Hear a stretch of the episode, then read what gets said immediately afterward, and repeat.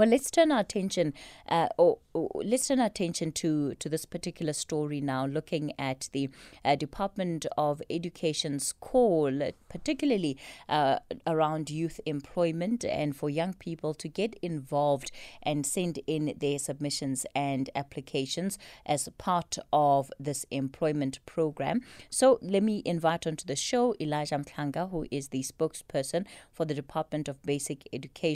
Mr. Mhlanga, good morning. Kathy, good morning. Thank you so much. Kristal Duncan-Williams is the project lead at Youth Capital. Kristal, good morning to you as well. Good morning, Kathy. Sure. Elijah, let me begin with you. So there's been a lot of responses since you announced this particular program. On our side, from last week, we've been hearing from young people that are effectively trying to apply and saying that, you know, they're struggling, particularly with some of the online platforms where they have been told to register on, and it's the SAYouth.mobi that they're struggling with accessing that site or that app. Well, Kathy, yes, they've been struggling. Some have been struggling, but others have been successful. In fact, from our side, we have seen an overwhelming response. By Saturday afternoon, we had 2.7 million applications from almost 500,000 people.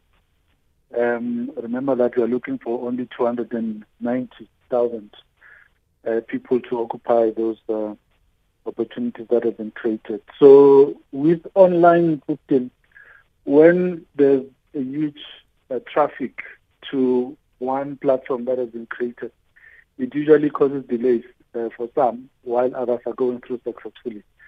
But we have since extended the deadline to remedy that situation. It was supposed to be yesterday, and we have now extended until Sunday next week. I mean, this coming week on the 10th of October.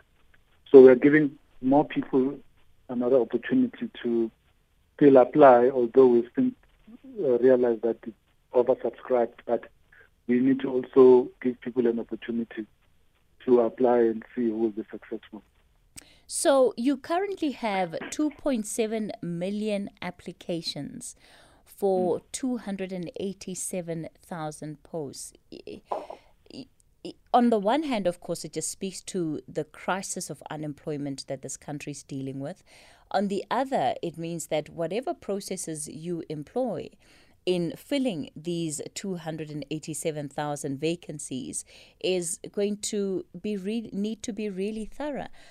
How are you going to be selecting who gets a spot and who doesn't? Well, in this case, we have said and emphasized and repeated that the system does not work on a first-come, first-served basis. It will look strictly at the qualifying criteria, and individuals will be selected on that basis. So it's an intelligent online system which checks people's credentials based on what the system has required of them to submit. So it will go through the documents that people have submitted, and a short list will be created. What is clear, though, is that there could be many more people that qualify, but because of the limitations of the vacancies that are available, not everyone will be able to make it. So we will then proceed on that basis. It's a difficult one. You do indicate as well that with an opportunity like this one and the crisis of unemployment, it creates a difficult situation because it's difficult to accommodate everyone, but we need to make sure that we open it up and give everyone an equal opportunity to apply. Kristal, you know, as devastating as these numbers are, particularly for those who are applying for these positions, it's certainly not surprising. This is what happens when you have the majority of your young people out of work. Absolutely. And I think, you know, we've had this crisis of youth unemployment for a long time, and the numbers have continued to increase because we haven't really changed our approach to finding solutions. if we look at the Basic Education Employment Initiative, by government, this is a great effort by the government, but there are ways that it could be improved if government had consulted with young people themselves. So a lot of the time the solutions that we put forward for youth unemployment are top-down solutions, and they don't take into account the lived experiences of young people. I think the use of the SAYouth.mobi as a platform is a great initiative by the government, because we know that the cost of job seeking, printing out CVs, costs young people a lot. But young people still have to get police clearance, which I understand for this type of role, you have to have that to work with children. But I think there are ways that the government could work with SAPS to make that easier for young people. So, the barriers that young people face, and really understanding their environment. Young people in rural areas don't have any network coverage. So they haven't been able to get onto the platform because there's no cell phone reception where they are. And so these kinds of things are things that we need to take on board. I'm not saying we shouldn't move forward with an imperfect plan sometimes, because we want to create these opportunities, and I think it's wonderful. And young people that have gone through the program in phase one have learned a lot and gained a lot. But there are ways we can make this program really work even better for young people and the communities that they're serving through working in these schools. Mm. So when you talk about the police clearance and needing that police clearance certificate, do you see that as being a hindrance to those who may want to apply? Yeah, absolutely. So, if you have to spend money to get to the police station, there's taxi fare involved, and you get charged for that police clearance. That's what we heard from young people that were phoning in when I was interviewed recently on another interview. So young people are saying that they are facing some barriers. I understand that the platform is overwhelmed, and that happens with these kinds of platforms, and lots of people online, and so that's one thing. But there are some young people in rural areas that are feeling like they don't have the same opportunities as those in the urban areas, because they've got to travel far to a police station, and they've got to apply for police clearance. And so I think there are ways that this could be sorted out. I absolutely think police clearance is critical. They're going to be working with children who must have that in place. But the cost of that and the burden of that shouldn't be falling to young people that are already unemployed and disadvantaged. So then, how should it be managed, Kristal? What is the suggestion from you? Yeah, some of the suggestions I've heard is that to say that to young people that the department will cover the cost and the money will get taken out of their first paycheck. I think putting that forward seems like a reasonable suggestion. Also, maybe getting police to come out to the schools where they want to hire young people, and doing a whole batch of young people in one go in the community is another way. It saves young people the transport costs of trying to get to a police station. So, things like this are maybe simple solutions that could be put forward. Mm. These are all different government departments, and so if they work together, they can make it easier for young people. And I get that there's millions of applications. I would say, if young people are shortlisted, to then require the police clearance for those who are shortlisted only, because some people might not be a good fit for this role, and they aren't going to be hired, and so the effort of getting the police clearance for that person is a wasted expense and effort. Mm. So I think these are some of the ideas that I've heard, and I think are good ones. Okay, Elijah? Well, we need it. Unfortunately, it has become a necessity that we conduct a proper vetting system, or at least we need to be trained to be doing it, because if we don't do it, these individuals are going to be working with children, and we'll come back here and say, why did we not do a basic check to see if people do not have previous offenses that are involving children? So we need to do something about it. In fact, even at faith level, for you to be a teacher, to work in school, to work with children, you need to have obtained a police clearance. So in this case, we are not saying bring it now. We are saying that at least get an affidavit, but still apply for it, so that by the time you start your work in school, the police will inform us as to whether you've been cleared or not. It's important that we protect our children. There are just so many cases that involve children where they have been abused or sexually assaulted. So we need to make sure that all the individuals that come to work with them have been vetted. And it is important as well for the country to know and notice that as a system, as a sector, we take these matters very seriously. We don't just bring everyone and anyone who qualifies to be there. Yes, qualification is fine in terms of meeting the requirements, but you need to be also an upstanding individual in terms of how you conduct yourself, how you handle yourself, and your respect for children, and that your primary responsibility is to protect them and care for them and make sure that they are fully supported in school. So, Elijah, you are saying that if people don't have that clearance certificate currently, they can still apply, but they must submit an affidavit saying that they have put in an application for this clearance certificate. Yeah, that's what we are saying, because we know it takes time to get a police clearance. That's why the first 2 months of this program, we are not going straight to school. Yes, we started 1st of November, but for November and December, it's training. They will be going through training. They will not be in school until January. So we believe that that period between November and January, when schools reopen or open for 2022, they would have gone through enough time for them to obtain those documents that the police need to assist us with. So they will not be in contact with any learner because they will be going through training, which they need to go through as part of understanding what work they need to do. Somebody here on the WhatsApp line, it's a message from Anonymous, it's unsigned, says, so if they need 287,000, why is the application process still open if already there are over 2.7 million applications? Isn't this a waste of time and money for the applicants, and data is expensive? Well, it's a balancing act. It's a very difficult question, but an easy one at the same time. Difficult because we could have closed yesterday, but a lot of people have been complaining, saying that the system is not assisting them. They are not able to apply. So we don't want anyone saying that they could have made it if the system remained open for a few more days.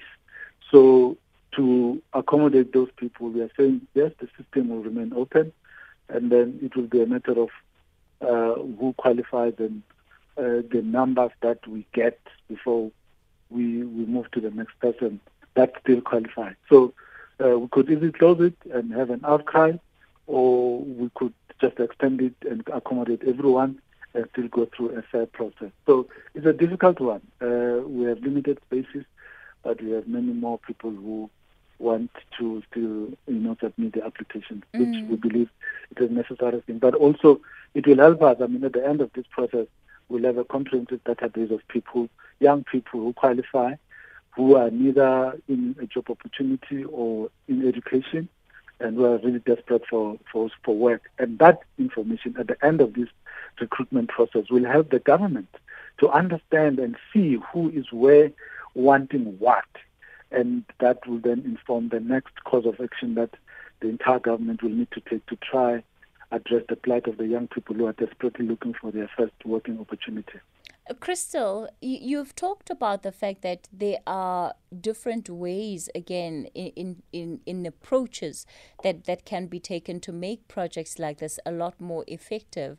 And ultimately, we're still going to be left at the end of this process with at least 2.5 million people who are not successful. What should we be thinking about those 2.5 million people and how to create opportunities for them? Absolutely, Kathy. And I think, the problem is we've been talking about phase two for this initiative for a while. And once again, like with last year, it all feels very rushed. And I just think, there are ways we could have done it that might have made it easier on the young person.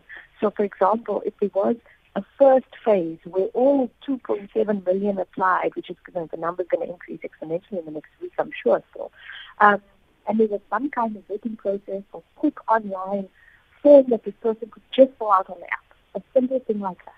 And then we would first round interviews, and half of these people probably wouldn't qualify for whatever reason.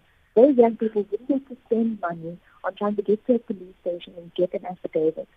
Even if they can't get the police clearance, let's save young people the effort of trying to even travel to a space where they can find network coverage to be able to access the app. So if we had a vetting process, we had more time between application and then the start date was, we might be able to kind of get through, these millions of young people a little bit easier, make it easier for them, make the process a little bit smoother, make the vetting process a little bit more transparent. And I think these are some of the things we could be doing. And also, the fact that the period now runs over the school holidays again, that means that young people are getting paid to sit at home for a month and they won't be learning anything in that time. It could make more sense to have the young people start in January or even, in April, so that they are there for the, for a full school term. Having young people possibly end those exams, and this is what we heard from, we ran a survey with young people who were part of it last time, which was quite difficult for teachers to mentor them. So I think all of these things are things we need to think about, How do we reach young people where they are? Yes, we need to use technology, we need to use their rating. I agree with Elijah that, at least getting this information from all these millions of people onto the SAYouth maybe platform means that the government can understand where young people are, what the qualifications are, who is sitting with out of work. If we understand the demographic of all these young people, instead of lumping them all together, we can start them with more tailor-made solutions. So I agree with that point. But I think what we need to start looking at is understanding the entire journey of young people. They're not just people that need a job. They're young people, they're young single mothers, the young people who are facing immense trauma in the community, they're facing extreme mental health challenges, they're particularly made worse by COVID. And how do we, have support systems in place for these young people? How do we use things like SAYouth Start maybe to provide support en masse to these young people and help young people navigate this difficult journey of finding work? Young people are just applying for everything, and not everybody's suited for every role. That's why we're getting millions of applications for this, and only some of them will be suited for the role. So, how do platforms and SAYouth Start maybe help young people navigate that journey and string together these short-term opportunities so that they can actually result in a next step, a next learning opportunity, and that those little bits and pieces of work and education lead up to some of the young people, instead of this perpetual churning that we see of young people through these short-term opportunities and short-term courses. And at the end of the day, they don't actually add up to a career path for the young person. All right. Kristal and Elijah, I'm going to ask you to both just pause it there for me. I'll take some calls on 011-714-2006 when we continue. It's now 11:30. Luyanda has your latest news headlines. Luyanda, good morning. #SFM Talking Point. We continue the conversation on the talking point. Let me go to the phone lines. Colin, you're calling us from Cape Town. Hello, Colin. Hi, Kathy. Good morning to you and your guest. Kathy, I've got I might have missed something, but I'm taking a chance for asking this question. Is that countrywide, open for countrywide? Yes. Or is it just in certain provinces or something like that? And something I heard them talk about shortlisting, 280,000. Now, I wonder... If the ones who are shortlisted and they are successful, shouldn't they be notified before you can get the position? Now we want a police clearance. Instead of going and having getting a police clearance and you don't qualify. So in other words, they got 280,000, make it 300,000. Then they screen the people after being successful. Then the police clearance come. And if somebody fails, a couple of them fail at the shortlisted, then they still got another couple of thousand to notify and say, look here, get your police clearance, you've got the job. All right. Yeah, I hear you. And I think that was also part of the suggestion that was being made by Kristal. But Elijah's saying that they don't need the clearance to register. They can use a police affidavit, because I'm getting a lot of messages from people who are saying it takes really long for this police clearance certificate to come through. All right, so that was the suggestion from Colin there. Fred in Polokwane, good morning. Kathy, good morning. How are you? I'm well, thank you, Fred. Hi, better than yesterday, eh? Go for it. Look, man, I'll appreciate if really Elijah can help on this question. I don't know whether he's still he's still on the line. He's still on the line. Kathy, you raised a very good question, if not a very good statement, and couldn't hear the proper reasoning on the question. The system is opened, and the department is well aware that they want. As an example, I'm just creating my numbers, but Elijah will be conversant with the numbers that are required. The system is open. They want 20,000 learners. And as a result, we are sitting at 200,000. The question is, in terms of their qualification system, what is it that they are going to do, or why should they open the system to an extent that they have more than what is required? Don't they think it is going to open a sort of a dialogue system or a sort of dissatisfaction among the parents and so forth? Secondly, can't they think that ever since the introduction or the implementation of this electronic system that administers learners at schools, people are experiencing a very serious challenge, because it so seems like it's a deterrent of people to be admitted or accepted by schools?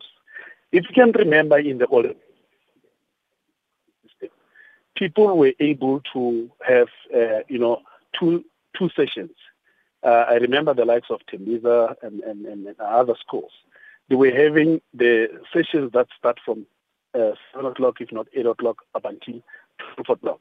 There comes another session of 11 o'clock up until 4 o'clock. That system, it was very good because people were able to be accommodated all in all. I know it was difficult in terms of leading the department to appoint as many teachers as possible, but it was nullifying this thing of we having to run around with our own kids. Right now, think of a situation wherein a person is staying in Mamelodi and the person has to take a child to Tembisa because nearby couldn't get the school. And this also leads kids to be prone to some sort of crimes, because at the end of the day, as a parent, I'll have to look for a transport that will take my child from home to school. And along the way, there are a lot of things happening wherein I've been deprived, or my child have been deprived, to get access to education system. In essence, the question of one saying, or the statement of one saying, you have got the right to education, somehow the Department of Education is suppressing it, because you're taking me to have unnecessary, extraordinary cost, wherein I'm supposed to take my child to a nearby school, but in essence, I'm taking my child to a far further school, because that's where the child happened to have an accommodation or an acceptance. Okay. I believe the department has to look this thing introspectively and come back to party with people in a correct way. All right, Fred, thanks for that call. Fred is out in Polokwane. Elijah, I think, a multiplicity of issues there, but you can go for it. Kathy, I think you are talking about the school admission process. Mm. That is a different issue to what you're discussing. I think if you're talking about Gauteng, we know that there's a huge demand for spaces in schools. If you're talking about the cities in Polokwane, Nelspruit, everywhere else, the CBDs of every little town in the country is now currently experiencing a huge demand for space. So you are seeing the introduction of online systems in the Northern Cape, for example, and in the Western Cape and other parts, to try and manage the numbers, because the demand is such that schools are not able to accommodate everyone. So that's what we are working on. I heard him talk about the rotation system, but I didn't quite get the point that I was trying to make in that regard. But the admission process is something else that we are dealing with in the system, because in the past 5-6 years, we have seen a surge in the number of parents that are requesting to enroll their children in schools that are located in the urban center. But we are working with parents and FDPs to try address that matter, because we are seeing the migration of people from rural areas to the urban center because of the economic circumstances that are forcing them to move from one place to another. So Elijah, when one looks at the unemployment numbers for the second quarter of the year from Statistics South Africa, they actually show that part of what is contributing to, the increase in unemployment, at least based at a very fine reading of those statistics, is that a lot of the contracts of those who were part of phase one of the teaching assistance actually then came to an end. And of course, these people are now finding themselves in the very same position where they are unemployed again. Is there a long-term way that the department is actually thinking about this program, or are you just going to be working on continuously training young people, and by the looks of it, not really having a clear way of what happens after, let's say, phase 1 or phase 2 as we're now entering into? Well, there are three things. The first one is that they took the temporary opportunities that were given to people and included them in the employment statistics. Mm. And when that project ended, then it becomes an increase in unemployment. So I don't know what in their system or in their methodology qualifies as employment, because we clearly indicated in October last year that this was going to be a 4-month project, which was going to be ended training young people to get skills, and thereafter it was going to end. And the department, seeing that this initiative was successful, we composed a proposal which was sent to Presidency as well as National Treasury for their consideration. So April, May, June, July, August, September, waited until we got a letter now in September that it was going to be approved for phase 2. Even now, we are saying that the 5-month project starting in November until March. So the Department of Basic Education is one of many in government that have been given this initiative. We are talking about this one in the basic education sector because we believe in our view that is the most successful one, the most visible one, and the one with the most number of people, and the one that is being coordinated right across the basic education system. But we are not the only ones that are managing the Presidential Economic Stimulus Program. In government, we are playing our part. We work with what we've been given. We were given 7 billion for phase. We've now been given about 6-point-something billion to do phase 2. So we don't run this from a voted budget of basic education. No, we work based on the allocation that has been given to us to accommodate a certain number of people for a short time. Focusing on a variety of things. We believe in the education system we need these young people because due to COVID-19, we have experienced challenges that we've never seen before that need additional personnel in schools for schools to continue with the business of education, which is teaching and learning, but now happening under extraordinary circumstances.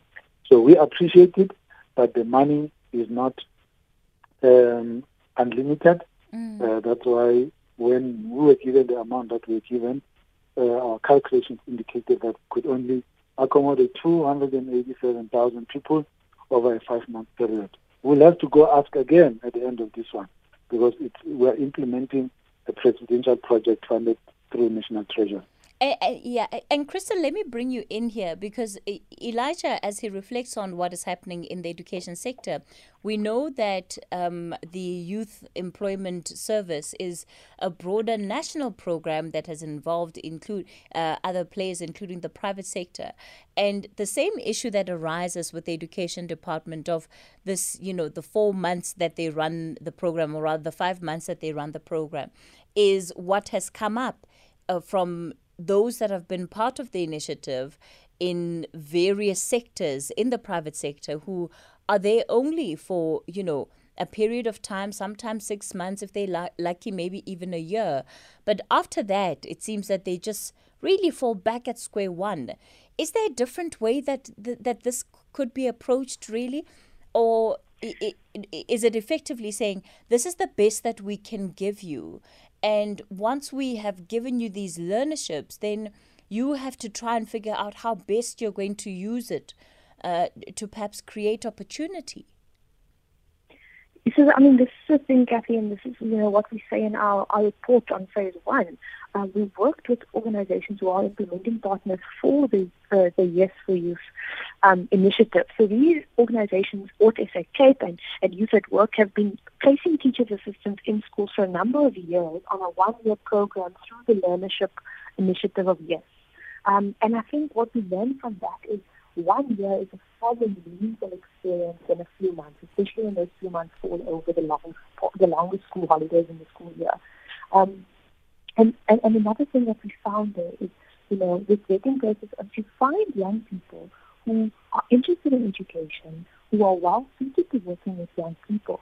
Then it's much easier to find the next opportunity for that person that builds on the experience that they have from that opportunity. And I think this is the key, and it goes back to my previous point. We keep putting out short-term opportunities, and I completely understand that the government can't fund jobs for all 9 million young people who are not in education, employment, and training. That's impossible. But if we're going to be spending $7 billion at a time on a program, then we really need to think about what is our return on investment. When we have those young people in a program, even if it's only for 4 months, what training can we give them that helps them understand how to build a CV and a career path to the next opportunity? What mentorship should they be getting from school and the teachers that they work with so that they know how to behave in the workplace? Simple work ethics of being on time, letting your boss know when you're running late or not going to be able to come because you're sick that day, not being on your phone all day. Simple things like this that we take for granted. If you've never been in a work environment and nobody in your household has ever been in a work environment, you don't know these things. And so these short-term opportunities aimed at young people with no experience are the perfect place to show young people these kinds of skills.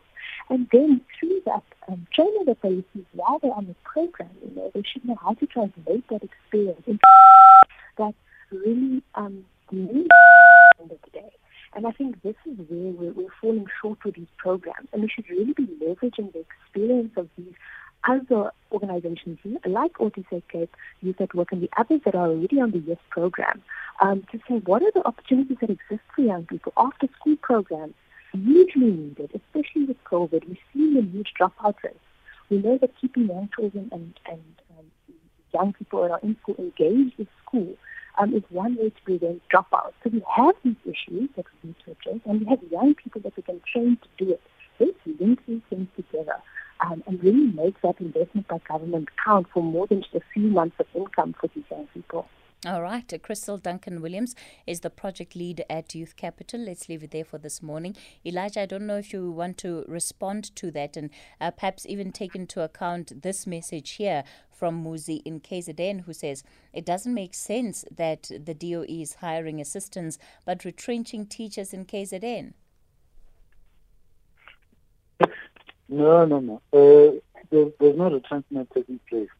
I think the MEC clarified that issue. Is that due to the budget cuts, the province might not be able to retain teachers. But we believe that matter will be sorted out. And they must also remember that this one is a different initiative. This money comes from Treasury for a specific youth employment initiative that is addressing unemployment among young people.